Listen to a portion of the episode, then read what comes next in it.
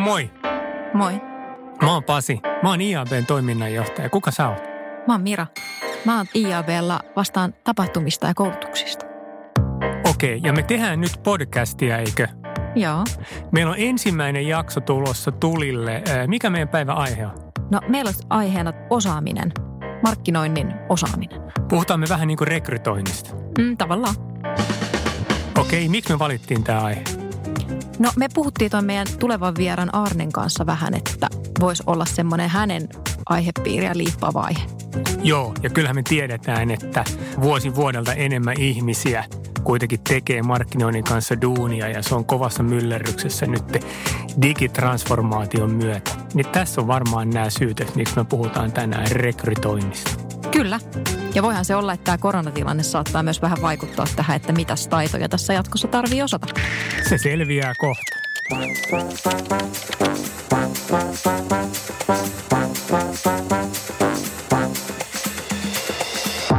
Tervetuloa kuuntelemaan IAB Finlandin Konversio-optimistit podcast-sarjaa, jonka sinulle tällä kertaa tarjoaa Tieto Evry. Olemme täällä kertomassa sinulle, että hätä ei ole tämän näköinen, vaikka markkinointi on muuttunut vaikeaselkoisemmaksi data- ja teknologiamössöksi. Sarjan jokaisessa jaksossa on mukana teeman tunteva vieras ja vaihtuvat näkökulmat. Lopussa laitamme myös vieraamme piinapenkkiin. Tervetuloa mukaan. Tänään puhutaan siitä, minkälaisia markkinoinnin osaajia yritykset hakevat ja miten yksittäisestä taistelijasta muotoutuu just semmoinen haluttu osaaja avoimiin markkinoinnin työpaikkoihin. Meillä on linjoilla Baronalta Arne Töllinen sekä Tietoevryltä Marko Saarinen. Herrat, otetaanko vuoron perään tähän alkuun teiltä lyhyt kuvaus teidän omasta toimenkuvasta ja vastuualueesta? Haluatko Marko aloittaa? Mielellään, eli mun nimi on tosiaan Marko Saarinen ja toimin Tietoevrissä johtavana konsulttina. Ja voi sanoa, että semmoisena ydinmissiona on auttaa meidän asiakkaita tekemään parempaa liiketoimintaa, vaikuttavampaa ja tuloksellisempaa markkinointia ja myyntiä eri kanavia mahdollisuuksia hyödyntäen. Ja viimeisen noin kolmen vai neljän vuoden aikana niin on ollut ilo ja kunnia todentaa markkinoinnin, voi sanoa perustellusti aika vahvaakin transformaatiota ja kuinka data- ja teknologian vetosuus ja tällainen niin sanottu performanssimarkkinointi tai sitä myöskin nimellä aktivointimarkkinointi on tullut todella vahvasti tämmöisen niin sanotun perinteisen brändimarkkinoinnin rinnalle.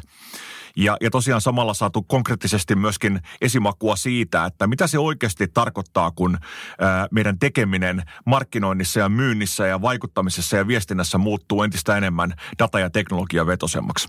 Kiitos Marko. Mitäs Arne?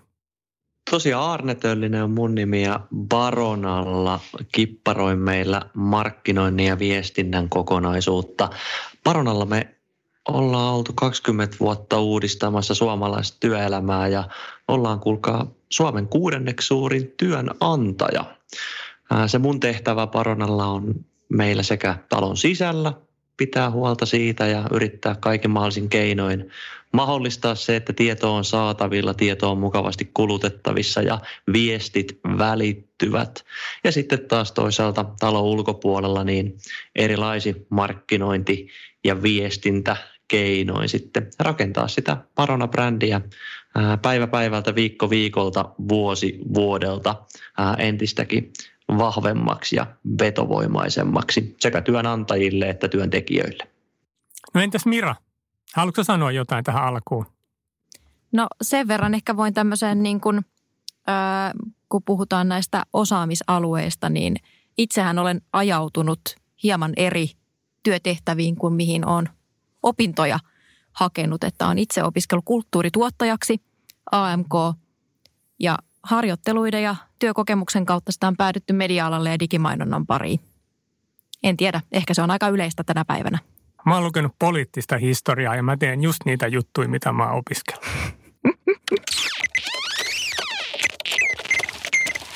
Aloitellaan ihan tämmöisillä helpoilla alkukysymyksillä. Jos puhutaan markkinoinnin avoimista työpaikoista tällä hetkellä, niin minkälaisia taitoja ja osaamisia yritykset hakee? Haluatko Arne aloittaa?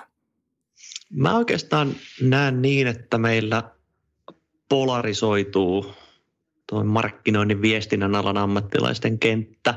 Me työllistetään entistä enemmän spesialisteja, sellaisia syväosaajia jossakin markkinoinnin tai viestinnän disipliinissä. Ja sitten samanaikaisesti mun kaltaisia käsien heiluttelijoita, generalisteja, jotka osaa monesta asiasta jonkun verran, mutta ei aina sitten loppuun saakka mitään asiaa. Ja kyllä mä näen samalla lailla tuossa, niin kuin on ne sitten työnantajayrityksiä toimistoroolissa tai, tai asiakasorganisaatioina, vaikkapa Paronan kaltaisia, niin meillä tarvitaan generalisteja, meidän asiakkailla tarvitaan generalisteja, mutta entistä enemmän ää, tietyn asian syväosaajia, sillä se markkinoinnin pelikenttä on laajentunut ää, vaikkapa viimeisen kymmenen vuoden aikana aika käsittämättömän paljon ja täysin uudenlaisia kompetenssivaateita on sinne sitten myös syntynyt. Mä jaan hyvin pitkälle tuon näkemykseni ja nimenomaan tämä, mistä mä puhuin aikaisemmin, eli markkinoinnin muuttuminen entistä data- ja teknologia vetosemmaksi on huomattavalla tavalla vaikuttanut siihen, että me nähdään tosiaan aika vahva, vahvakin tämmöinen uuden tyyppisten roolien, uuden tyyppisten osaamisvaateiden esiin nousu toisaalta ne vanhat perinteiset kyvykkyydet, jos tämä termi sallitaan, niin ne ei ole kadonnut minnekään. Ja Mulla on semmoinen havainto tullut tässä, kun jonkin verran tulee ihan suuresta mielenkiinnosta katsottua noita avoimia markkinointialan työpaikkoja. Ja tota, voi sanoa, että aika voittopuolisesti niissä tietyllä tavalla korostuu semmoinen kokemus sosiaalisen median kanavista ja korostetaan usein monenlaisten työkalujen hallintaa ja tietyllä tavalla tämä on varmaan just aika vahva merkki siitä, että, että millä tavalla markkinointi muuttuu data- ja teknologiavetosemmaksi. Mutta miksei me tänä päivänä nosteta vielä enemmän esille liiketoiminnan ymmärrystä tai tarvetta ymmärtää niin kuin liiketoimintaa. Miten me suhtaudutaan esimerkiksi siihen, että kuinka me nähdään markkinointi kasvun moottorina, liiketoiminnan ei pelkästään tukena, vaan suorastaan mahdollistajana. Asiakasymmärrys, miten tavoitteet, miten tuloksellisuus, mittarointi, seuranta ja niin poispäin. Ja mun mielestä niin kuin liiketoiminnan ymmärrys on viime kädessä se, mikä erottaa niin kuin markkinoinnin ammattilaisen markkinoinnin amatööristä. Hyvä Marko. Saanko mä ottaa tuohon vähän kiinni? Ehdottomasti ja heti, heti jonossa myös toinen, toinen kommentti. Se on tietysti kiva, että niitä generalistejakin tarvitaan vielä, mutta onko generalistille jotain semmoista arkkityyppiä rakennettavaa? Tai pitääkö hänen kompetenssi olla sitten tosi paljon kallellaan vaikka, vaikka liiketoiminta ymmär, ymmärtämiseen tai sitten vaikka digitaaliseen markkinointiin?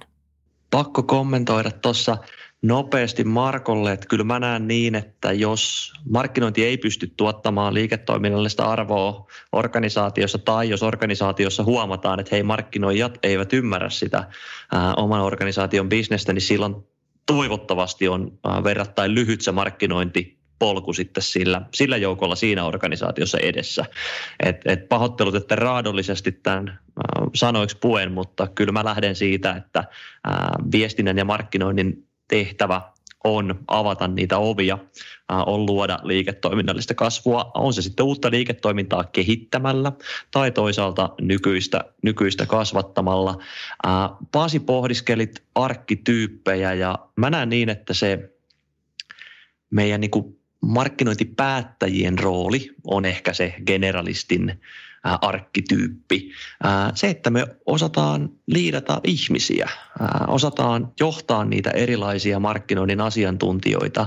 On kyse sitten vaikkapa automaatioarkkitehdista, luovasta suunnittelijasta, copywriterista, ADsta, analyytikosta tai mainonnan digi, digispesialistista, ohjelmallisesta ostajasta, niin se generalistin arkkityyppi on sellainen, joka ymmärtää näistä kaikista rooleista hieman ja ymmärtää ennen kaikkea niiden ihmisten siitä yhteispelistä ja saa heidät soimaan sitten yhdessä. Että kai se arkkityyppi on sitten sitä markkinointipäällikkö, markkinointijohtaja roolia, joka joidenkin mielestä on myös niin kuin katoava luonnonvara tästä, tästä. Että kyllähän se keskustelu hetkittäin aika vilkkaana käy sitten kansainvälisessä ää, markkinointimediassa, että, että onko CMOlla esimerkiksi tulevaisuutta enää ollenkaan. Tota, mä, mä sanoisin näin, että generalisteilla ja tämmöisellä ison kuvan ymmärtäjillä on, ja uskalla väittää, että tulee aina olemaan rooli. Ja sanotaanko, että siinä missä generalisten ei välttämättä tarvitse olla mikään niin kuin syvällinen yhden asian syvä osaaja, joskin hänellä voi olla taustaa joltain yksittäiseltä syvällisemmältä alueelta, niin ehkä semmoinen niin kuin tietyllä tavalla jatkuvasti yleistyvä, jopa vääjäämätön suunta, minkä mä näen, on se, että näistä generalisteistakin tulee näiden muiden kyvykkyyksien lisäksi, mitä Arne äsken listasi, niin vähintään entistä teknologia- ja datatietoisempia. Ei välttämättä aihealueen osaajia, mutta tietoisempia dataohjautuvuuden, asiakastiedon hyödyntämisen, teknologioiden niin kuin merkityksestä ja siitä, kuinka ne entistä enemmän tulee tavallaan tämmöisen niin kuin luovan markkinoinnin ja ihmisen niin kuin intuition rinnalle. Ja tuohon ottaisin kiinni, että mietin tuota just tuota data puolta, että kun markkinointi on tosiaan mennyt aika datavetoiseksi tekemiseksi, niin näkisin myös niin, että spesialistipuolella, jos tekee datan parissa töitä, niin sillä puolella on oltava myös tosi hyvä liiketoiminnan ymmärrys, koska niitä tarpeita on tosi vaikea miettiä, jollei ymmärrä sitä liiketoiminnallista tarvetta.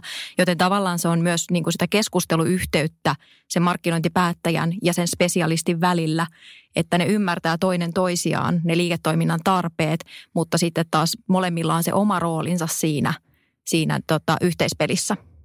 Toi on tosi hyvin sanottu ja jos ajatellaan sitä, että siinä analytiikassa desimaalin parannus konversiossa voikin tarkoittaa sitten miljoonia euroja liikevaihdossa isossa mittakaavassa, niin sen desimaalin parannuksen kokonaisvaikutuksen ymmärtäminen on ihan, ihan fundamentti juttu, sillä sen jälkeen sitten taas, taas sekä se ää, niin esimies ja toisaalta työntekijä ja toisaalta sitten se ympäröivä joukko niin kuin hoksaa, että hetkinen, että vitsi, että näähän on niitä tämän päivän growth hackereita, kasvun tekijöitä, vaikka ne siellä vaan sitä analytiikkaa tuijottaa ja, ja konversiota viilaa ja A-B-ta testaa.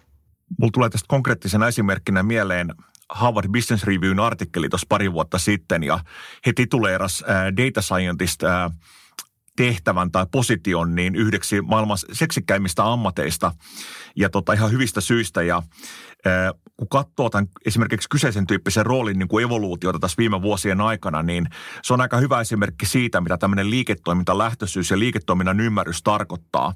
Eli nimenomaan se, että me ymmärretään vaikkapa asiakasdatan hyödyntämismahdollisuuksia niin, että miten me voidaan yhdistää dataa eri lähteistä ja tuoda se osaksi niin kuin myynnin ja markkinoinnin prosesseja, vaatii nimenomaan toisaalta sitä niin kuin ydintehtävän, eli sen datatieteilijä, data scientist äh, rooliin perinteisesti liittyviä arvoja ja vahvuuksia äh, teknisellä puolella toisaalta, mutta toisaalta myöskin siinä on erittäin vahva tämmöinen liiketoimintakulma tullut viime aikoina esiin. Eli me voidaan tietyllä tavalla sanoa, että tämän johdosta myöskin, että markkinoinnista on tullut entistä elimellisempi osa niin sanottua insinöörikulttuuria. Joo, ja siis tuommoinen tuli myös mieleen, että paljon on puhuttu siitä, että kouluissa opetetaan koodaamista, niin kuin koodaamisen perusteita. Niin mielenkiintoista olisi nähdä, että jos tästä mennään kymmenen vuotta eteenpäin, niin onko niin kuin data science jollain tavalla oppiaineena koulussa. Eli nämä asiat, missä me niin kuin jatkokouluttaudutaan ja laajennetaan osaamista, niin onko ne tavallaan niin kuin tulevaisuudessa perustaitoja? Tiedättekö te tuo huikea nosto, minkä Marko teki ja, ja mitä Mira jatkoit sillä? Tiedättekö te, mikä niin kuin tässä hetkessä korostuu lopulta, on se, että mikään ei ole muuttunut. Markkinoijan tärkein taito mun mielestä on kysymisen taito, uteliaisuuden taito. Ja onpa kyse sitten niin kuin siitä digi, digi, digitekemisestä isolla D-kirjaimella tai siitä luovasta suunnittelusta isolla L-kirjaimella, niin molemmissa sen toisen osapuolen ymmärtäminen ja sille kontekstille kysymyksen esittäminen, se on tosi ratkaisevassa roolissa. Ja siitä myös liiketoimintaymmärryksessä lopulta niin kuin mun mielestä markkinoijan silpin on kyse. Osaat sä esittää kysymyksiä siitä, että mitä tällä mun toiminnalla on vaikutusta tämän yrityksen tai yhteisön sit siihen liiketoimintaan.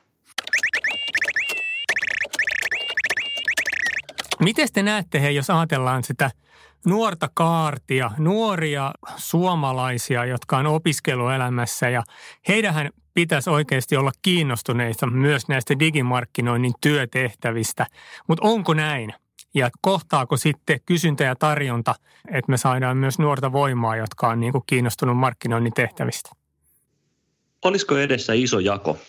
Tota, ehkä kuulostaa tai tuntuukin pelottavalta, mutta kyllä tämä 2000-luvulla syntyneiden kyvykkyys markkinoinnissa itseopittuna, malliopittuna, on se sitten sisällön jakelemista, tuottamista tai teknologian hyödyntämistä sen tuottamiseen tai jakelemiseen, niin se on ihan kreisiä.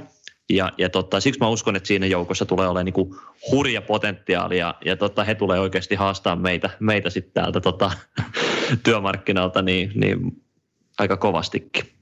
Kyllä mä itse näen aika vahvankin vetovoiman, jos me ajatellaan tällaisia niin kuin uuden aikakauden markkinointipositioita, mitä tuolla koko ajan entistä enemmän avautuu ja mihin organisaatioilla on tarve. Eli tietyllä tavalla tämä tämmöinen sisältö, data, teknologia, ymmärtäväinen ja valveutunut ö, asiantuntija rooli, niin se nostaa koko ajan enemmän päätään, niin kuin tässä ollaan monta kertaa todettu. Ja, ja, ja loppujen lopuksi nämä tehtävät, mitä pelkästään niin kuin tälläkin osa-alueella tai se koostuu oikeastaan useammasta osa-alueesta on tarjolla, niin nehän on järjettömän monimuotoisia. Ja varsinkin jos tykkää työskennellä niin kuin liiketoiminnan ja tapahtumien vaikuttavuuden ja vaikuttamisen asiakashankinnan, asiakaspidon tietyllä tavalla keskiössä, todellakin keskiössä, niin ää, nämä on monesti erittäin kutkuttavia mahdollisuuksia. Mä en usko, että mä oon yksin tämän näkemyksen kanssa, että tietyllä tavalla mä en tästä kiinnostuksen puutteesta olisi huolissani. Se, mikä on varmasti suurempi haaste, on se, että meillä on riittävästi tämän aihealueen osaajia jatkossa ja ennen kaikkea, että se osaaminen on niin sanotusti oikeassa asennossa. Hyviä pointteja. Mutta mä vielä vähän jatkan tuossa. Onko meillä niinku dataa tuosta, että kiinnostaako markkinoinnin työtehtävät nuoria? Ainakin mulla on semmoinen ihan pohjautuen niin sanotusti perstuntumaan, että enemmänkin semmoiset niin käden taidot ja tällaiset trendaa nyt, eikä välttämättä sitten kuitenkaan niin kuin markkinoinnin tehtävät. Onko meidän faktaa tuosta? Mulla ei ole myöskään faktaa. Uh, mutua on, on, on yhtä lailla kuin sulla, Pasi. Ja ehkä se markkinoijan työ elää jonkinlaista murrosta. Tämä on nyt tällaista setä höpisee pohdintaa, mutta jos me ajatellaan sitä, että se markkinointi sille 2000-luvulla syntyneelle on kovin erilaista kuin 80- tai 70-luvulla syntyneelle – se markkinointi on vaikuttajaviestintää, se on, se on tota brändilähettiläisyyttä, se on sisällön tuottamista, se on, se on kovin jotain muuta kuin silloin, kun itsekin opiskelin, kun neljää p tankattiin ja mietittiin, että mikä niistä on se markkinointi vai olisiko sekä tuotehintajakelu että viestintä sellaista, mihin markkinointi ottaa kantaa. Eli en mä tiedä löytyykö perinteisiin äh, ehkä näihin markkinoinnin uusiin muotoihin, niin niihin mä uskon, että löytyy intoa ja, ja halua, sillä se on fakta, että nuorten yksi kiinnostavimmista, houkuttelevimmista ammateista tällä hetkellä on vaikuttajan työ. Ja otetaan se sitten markkinoijan työnä. Mietin just sitä, että voi olla, että näitä mikä se nyt se milleniaalien jälkeen tuleva sukupolvi nyt nimeltään onkaan, niin heitä kiinnostaa hands-on tekeminen enemmän kuin edeltäviä sukupolvia. Et se, kun heillä on todennäköisesti ihan omakohtaisia kokemuksia materiaalin tekemisestä, on se sitten bloggaamista, vloggaamista, podcastien tekemistä, ties mitä, niin todennäköisesti monet on harrastellut näiden asioiden kanssa. Ja sieltä on ehkä tullut myös se palo ja kiinnostus tehdä sitä niin kuin ammatikseen. Niin voi olla, että sieltä löytyy enemmän siitä mm, niin kuin ikäryhmästä kiinnostusta säilyttää se semmoinen hands-on tekeminen, eikä välttämättä haluta tehdä pelkkää strategiaa.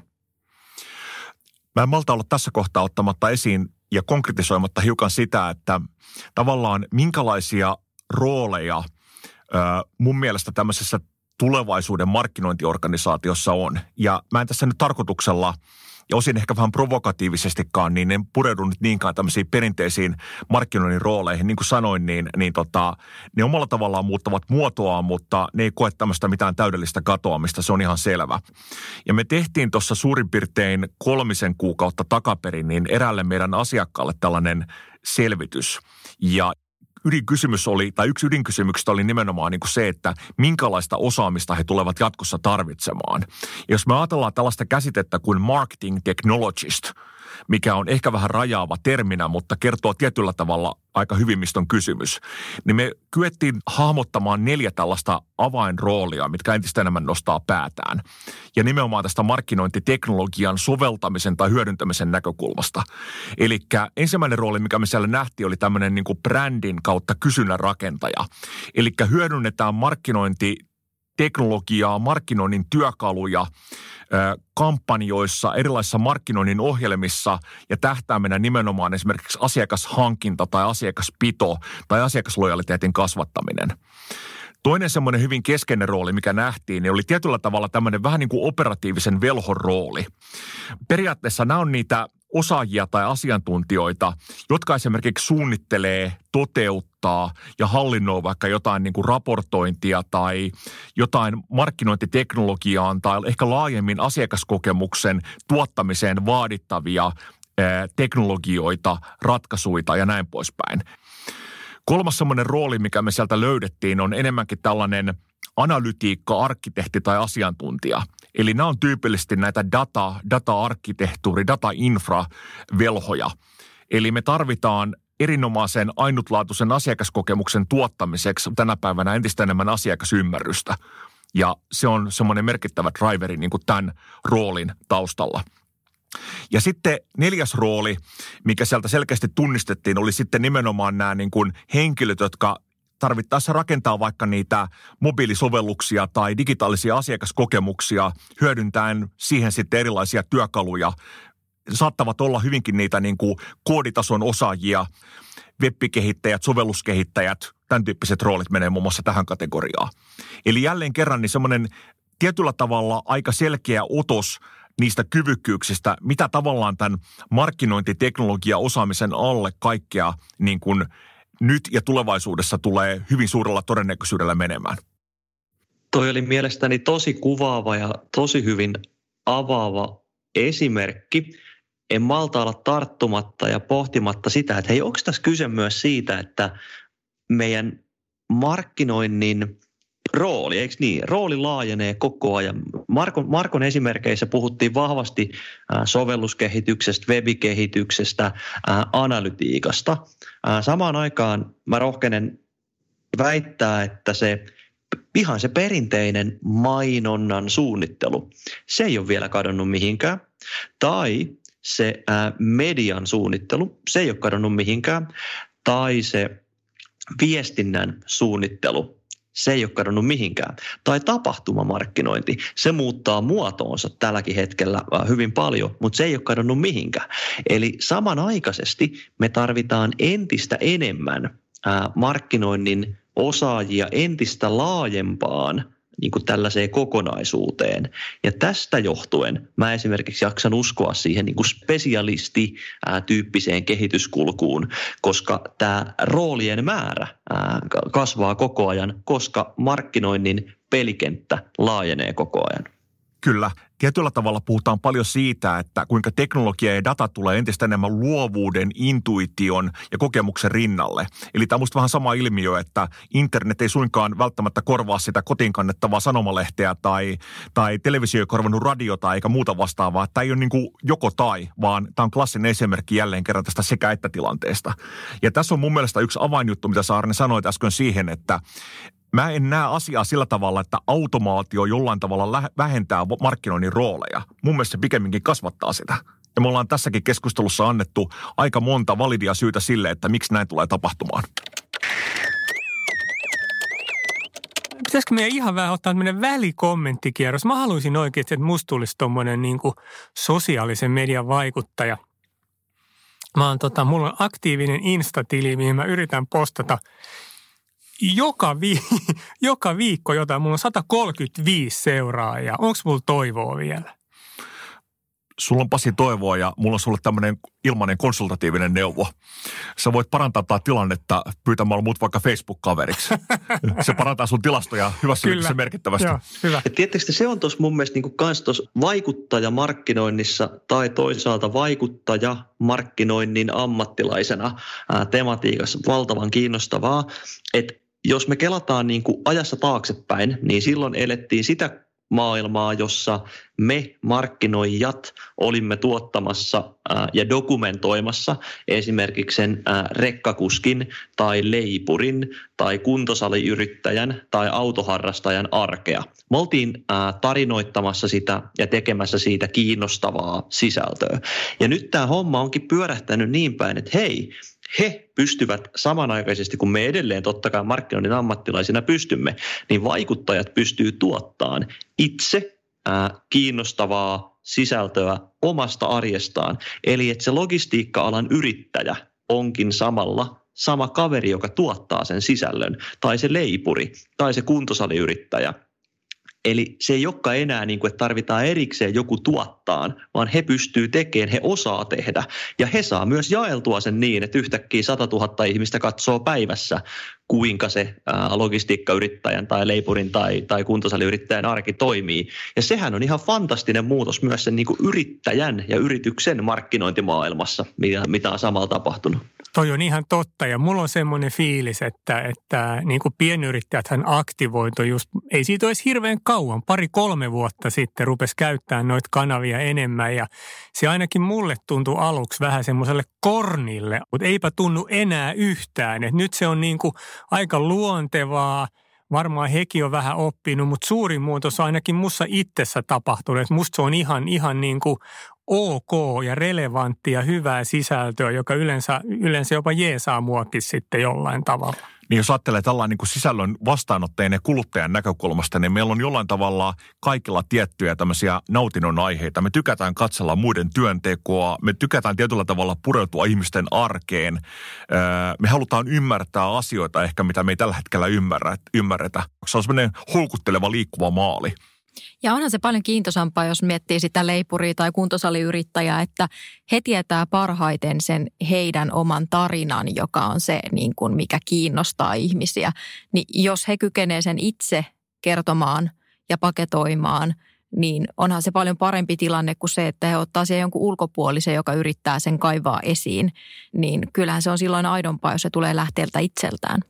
Ja toi, mitä Pasi sanoi tuosta, että me ollaan myös varmaan muutettu omaa suhtautumistamme niin kuin kuluttajina tai markkinointiviestien kuluttajina yleisöinä, niin helppo olla hei muuten samaa mieltä, jos te ajattelette taas niin kuin vaikka tosi TVn ja, ja sen tyyppisen kerron, niin kuin reality-kerronnan yleistymistä ää, viimeisen 10-15 vuoden aikana, niin sehän on ollut tietynlainen tie siihen taas tämän päivän vaikuttajakerrontaan. Eli että tehdään autenttista, tehdään ajassa ja paikassa olevaa nopeasti tuotettua, mutta ammattimaista. Ja se taas erottaa sitten sen muutaman vuoden takaisin, tiettekö te, kun pikkusen noloa toimitusjohtajan video mietittiin, että voikohan tämän julkaista tuolla somekanavissa. Ja edelleenhän näitä tulee, että et tota firmat sitten ajattelee äh, ihan käsi, käsi ilmaan virheen merkiksi, että näin meilläkin, meilläkin tätä on niinku pohdittu, että et hei, et nyt tänä päivänä voi tehdä tällaista vähän sen niinku rososempaa ja autenttisempaa, että sehän on tämä niinku tyyli. Mutta eihän se ole poistanut mihinkäs sitä vaadetta tehdä niinku laadukasta sisältöä. Eikö niin? Podcastissa pitää olla hyvä äänenlaatu, sen pitää olla viihdyttävää, kiinnostavaa, informatiivista, että sä haluat olla sen sisällön äärellä, vaikka se onkin spontaania ajassa ja paikassa. Ihan sama koskee sit sitä sometuottamista, että kyllähän niin kuin vaikuttajilla sitten on niin kuin tänä päivänä jo entistä parempi kalusto, entistä parempi ammattitaito ja sitä, se oppiminen on ollut taas helpompaa tehdä, kun löytyy niitä esimerkkejä. Tietyllä tavalla tuo laatu yhdistettynä aitouteen ja käyttääkseni Arnin rososuuteen, niin se tuntuu olevan niin kuin kombinaatio, mikä tänä päivänä myy erittäin hyvin. Ei tarvitse miettiä kuin Yhdysvaltain presidentin vaaleja – jos ajatellaan sitä, että ketä Trumpilla on vastassa, joidenkin mielestä 78-vuotias ää, kandidaatti, joka ratsastaa Obamaa ja maineella ja osoittaa kädellään lavalla vaimoonsa ja esittelee vaimonsa siskona, vai oliko se nyt toistepäin, niin tota, tähän kuulostaa siltä, että tuommoisen ihmisen ne voisi ikinä antaa johtaa tätä maata. Mutta nimenomaan se aitous on se, mihin ihmiset haluaa niin assosioitua. Kaikki ne mahdollisine rosoisuuksineen tai virheineen tai epätäydellisyyksineen. Se on uskomattoman myyvää valuuttaa tänä päivänä.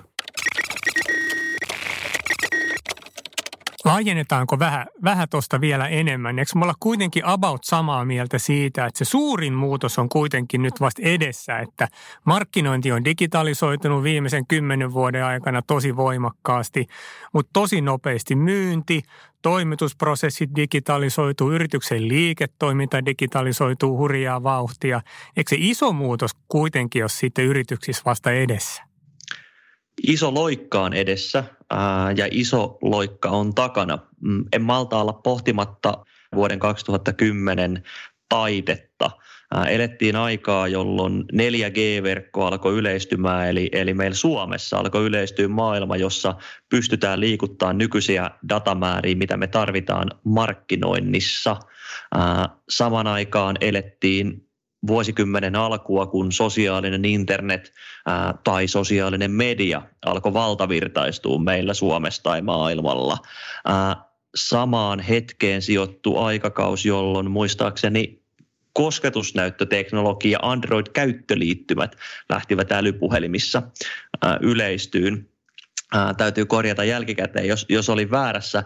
Ja nämä kolme isoa muutosta, näähän on johtaneet siihen, minkälaista markkinointi monella tavalla tai miten me markkinoinnin viestejä ää, kuluttajina kulutetaan monella tavalla, niin se on muuttunut. No sitten jos kelataan seuraavat kymmenen vuotta, mitkä tulee olemaan noin fundamentteja muutoksia, niitä varmasti on vähintään kolme, voi olla jopa kuusi tai yhdeksän tai 12.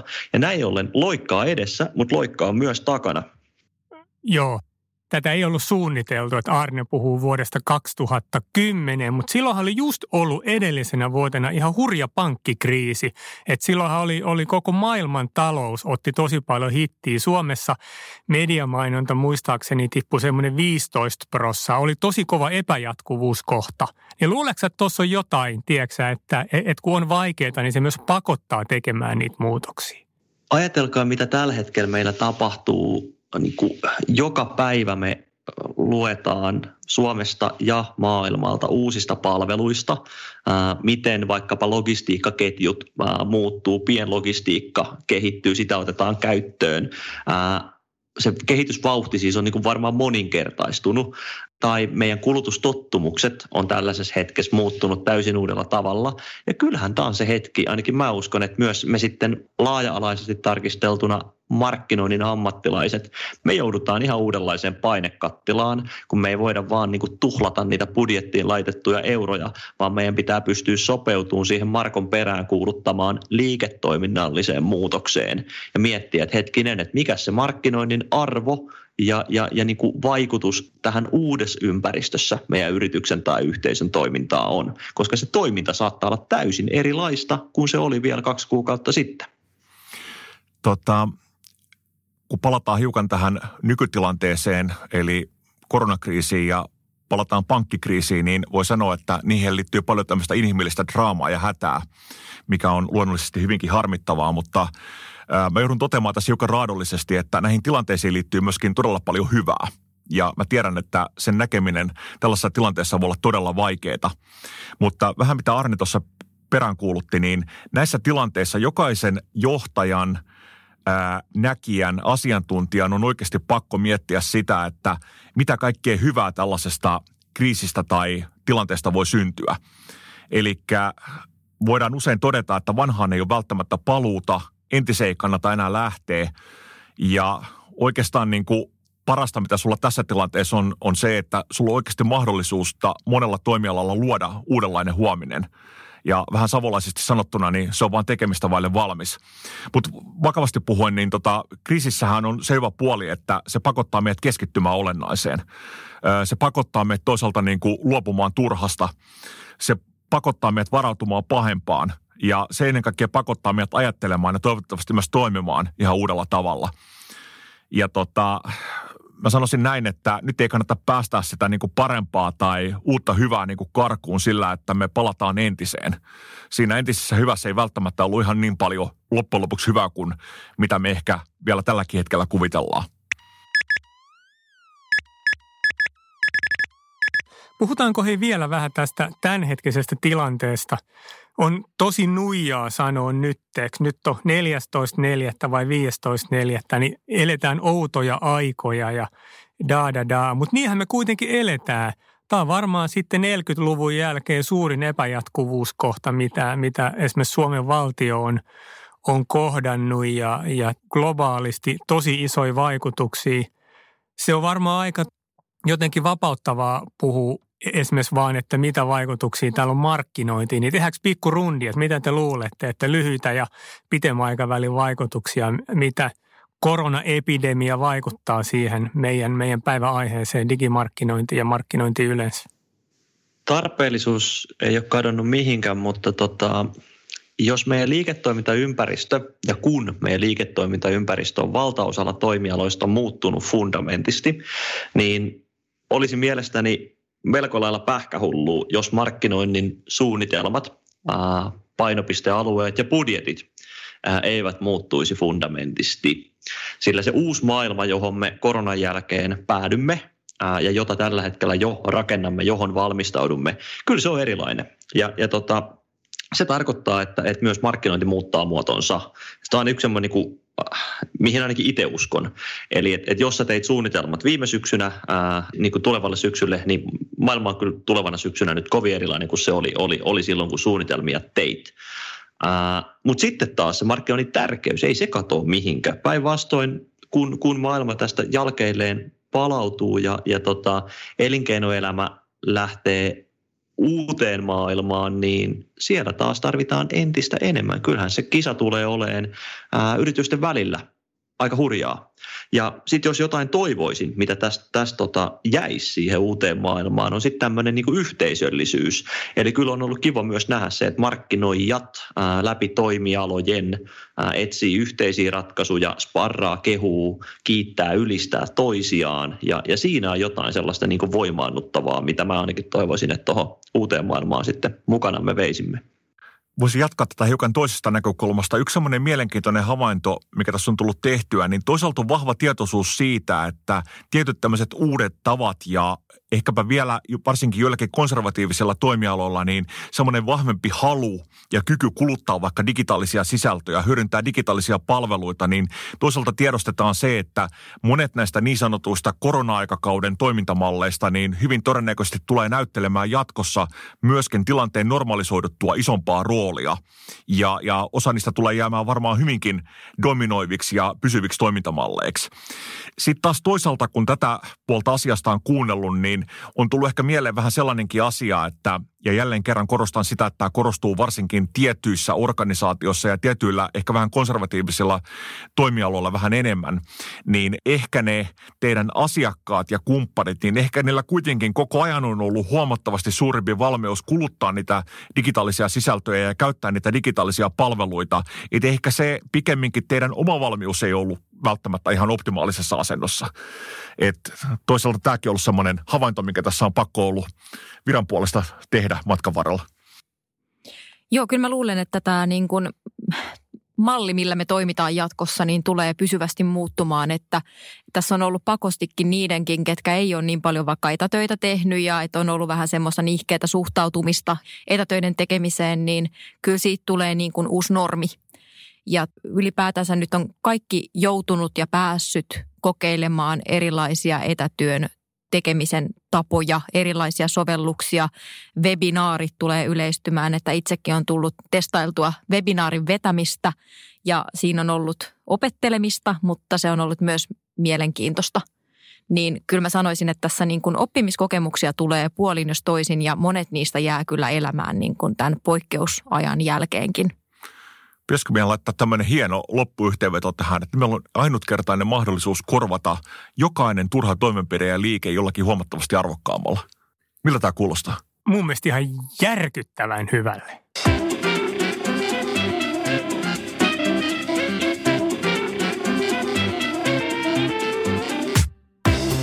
Lämmin kiitos keskustelijat Arne Töllinen sekä Marko Saarinen. Kiitos. Markon kanssa jatketaan ensi jaksossa, mutta Arne laitetaan vielä lopuksi hot seattiin, jossa minuutin aikana avataan meidän vierasta vähän tarkemmin. Oletko valmis Arne? Mä olen aina valmis. Aika alkaa nyt. Eka työpaikka. Sport in urheiluliike Kangasalla. Suosikki nettisivu. Parona.fi. Hyödyttömin teknologiahankintasi ikinä. Ää, viimeisin hyödyttömin teknologiahankintani oli kännykkään kiinnitettävä tuommoinen tota, gimbal-tyyppinen vakauttaja. Mä en ole oppinut sitä vieläkään käyttämään, vaikka kuinka yritän juosta tyttären perässä ja saada sillä hyviä, hyviä tota, videoita isovanhemmille. Kuka on sun työelämäsi sankari tai sankaritar? Oma isäni.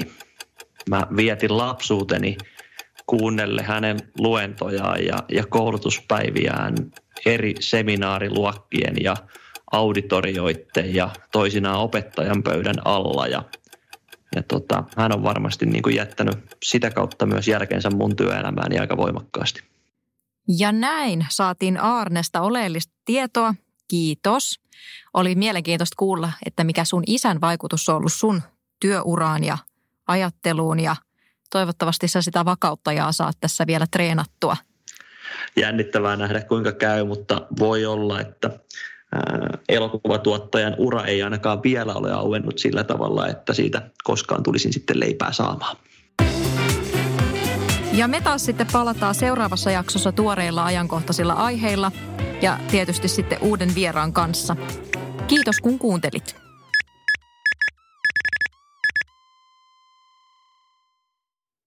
Sillä hyviä, hyviä tota, videoita isovanhemmille. Kuka on sun työelämäsi sankari tai sankaritar? Oma isäni. Mä vietin lapsuuteni kuunnelle hänen luentojaan ja, ja koulutuspäiviään eri seminaariluokkien ja auditorioiden ja toisinaan opettajan pöydän alla. Ja, ja tota, hän on varmasti niin kuin jättänyt sitä kautta myös jälkeensä mun työelämääni aika voimakkaasti. Ja näin saatiin Aarnesta oleellista tietoa. Kiitos.